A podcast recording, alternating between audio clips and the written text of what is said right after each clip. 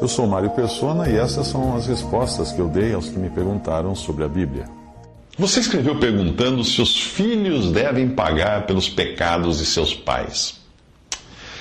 As pessoas que acreditam que um cristão hoje pode ser punido pelos pecados de seus pais ou antepassados, o que alguns chamam de maldição familiar, interpretam erroneamente os textos do Antigo Testamento, como o Êxodo 20, de 4 a 5. Lá diz: Não farás para ti imagem de escultura, não te encurvarás a elas, nem as servirás, porque eu, o Senhor teu Deus, sou Deus zeloso, que visito a iniquidade dos pais nos filhos, até a terceira e quarta geração daqueles que me odeiam. Primeiro, é bom explicar que a imagem de que fala o versículo não é a imagem que fala para não fazer imagens, nem curvar elas, nem adorar, etc. Essa imagem uh, não é uma fotografia, não é um desenho qualquer, mas é uma representação de Deus, uma representação da divindade. O texto está se referindo à idolatria, que é a substituição da adoração a Deus pela adoração de qualquer imagem ou objeto que seja uma representação da divindade. Agora vamos à segunda parte do versículo que traz uma ameaça. Sou Deus zeloso que visito a iniquidade dos pais nos filhos até a terceira e quarta geração daqueles que me odeiam. Fica muito evidente aí que Deus está se referindo ao pecado da idolatria, ou seja, substituir Deus por algo que seja uma representação visível da divindade. O grande problema da idolatria é que ela permeia as culturas humanas e é transmitida de geração em geração. Nesse sentido, os filhos serão propensos a repetir o mesmo pecado da idolatria de seus pais e, portanto, estarão sob a maldição ou ameaça que Deus faz nesta passagem. A passagem pode ser integrante da, por, por ser integrante da, fazer parte da lei dada por intermédio de Moisés aos israelitas, a passagem pode ser também considerada como conectada a Israel como nação, e aí também seria válida a aplicação de uma sentença no caso de idolatria dos pais. Israel era uma teocracia, ou seja, tudo o que dizia respeito à religião judaica tinha influência direta sobre o povo.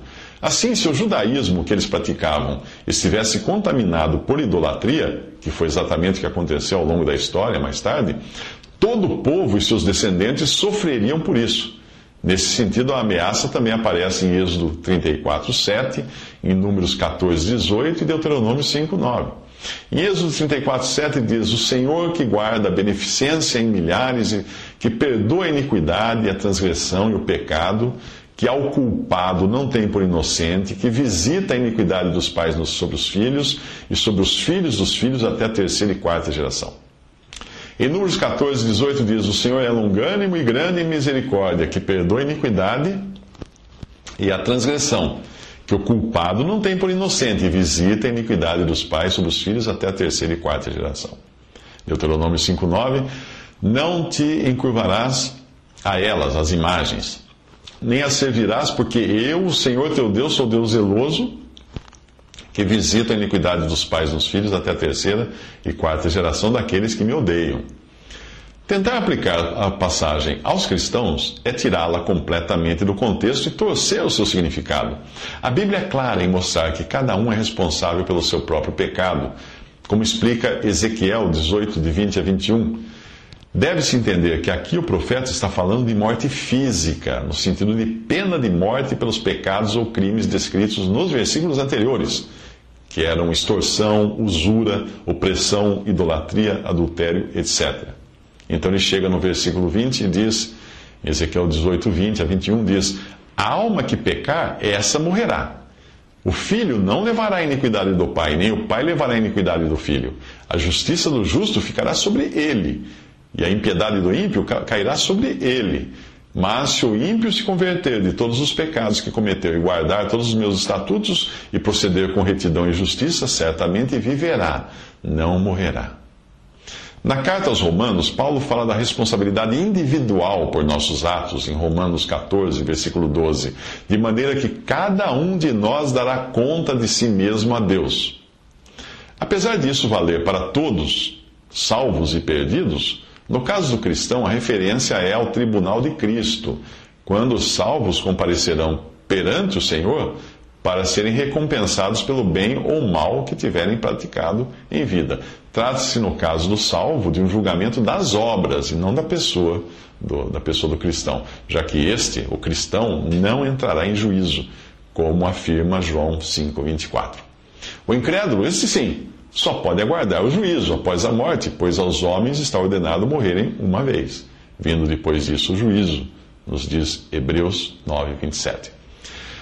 Mas tentar ameaçar um cristão salvo por Cristo com bobagens como maldição familiar, como fazem esses mercadores da fé, é não entender o evangelho da graça de Deus e desprezar a eficácia do sangue de Cristo, que nos purifica de todo pecado.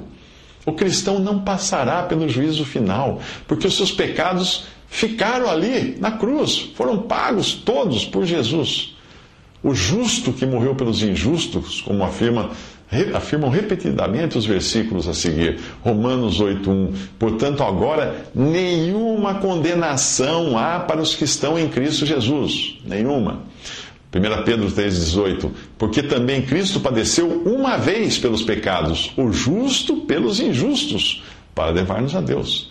Romanos 4,25: O qual, Cristo, por nossos pecados foi entregue e ressuscitou para nossa justificação. 1 Coríntios 15, 3, porque primeiramente vos entreguei o que também recebi, que Cristo morreu por nossos pecados, segundo as Escrituras. Gálatas 1,4, o qual se deu a si mesmo por nossos pecados, para nos livrar do presente século mal, segundo a vontade de Deus nosso Pai. Hebreus 1,3, o qual, sendo o resplendor da sua glória e a expressa imagem da sua pessoa, e sustentando todas as coisas pela palavra do seu poder, havendo feito por si mesmo a purificação dos nossos pecados, assentou-se à destra da majestade nas alturas. 1 Pedro 2,24, levando ele mesmo em seu corpo os nossos pecados sobre o madeiro, para que, mortos para os pecados, pudéssemos viver para a justiça e pelas suas feridas fosse sarados. 1 João 1,9: Se confessarmos os nossos pecados, Ele é fiel e justo para nos perdoar os pecados e nos purificar de toda a injustiça. 1 João 2,2: E Ele é a propiciação pelos nossos pecados, e não somente pelos nossos, mas também pelos de todo o mundo. 1 João 3,5: E bem sabeis que ele se manifestou para tirar os nossos pecados, e nele não há pecado. 1 João 4,10: Nisso está o amor, está o amor, não em que nós tenhamos amado a Deus, mas em que ele nos amou a nós e enviou seu Filho para propiciação pelos nossos pecados. Apocalipse 1,5, e da parte de Jesus Cristo, que é a fiel testemunha, o primogênito dentre os mortos, o príncipe dos reis da terra, aquele que nos amou e em seu sangue nos lavou dos nossos pecados. 2 Coríntios 5,17, assim que se alguém está em Cristo, nova criação é. As coisas velhas já passaram, eis que tudo se fez novo.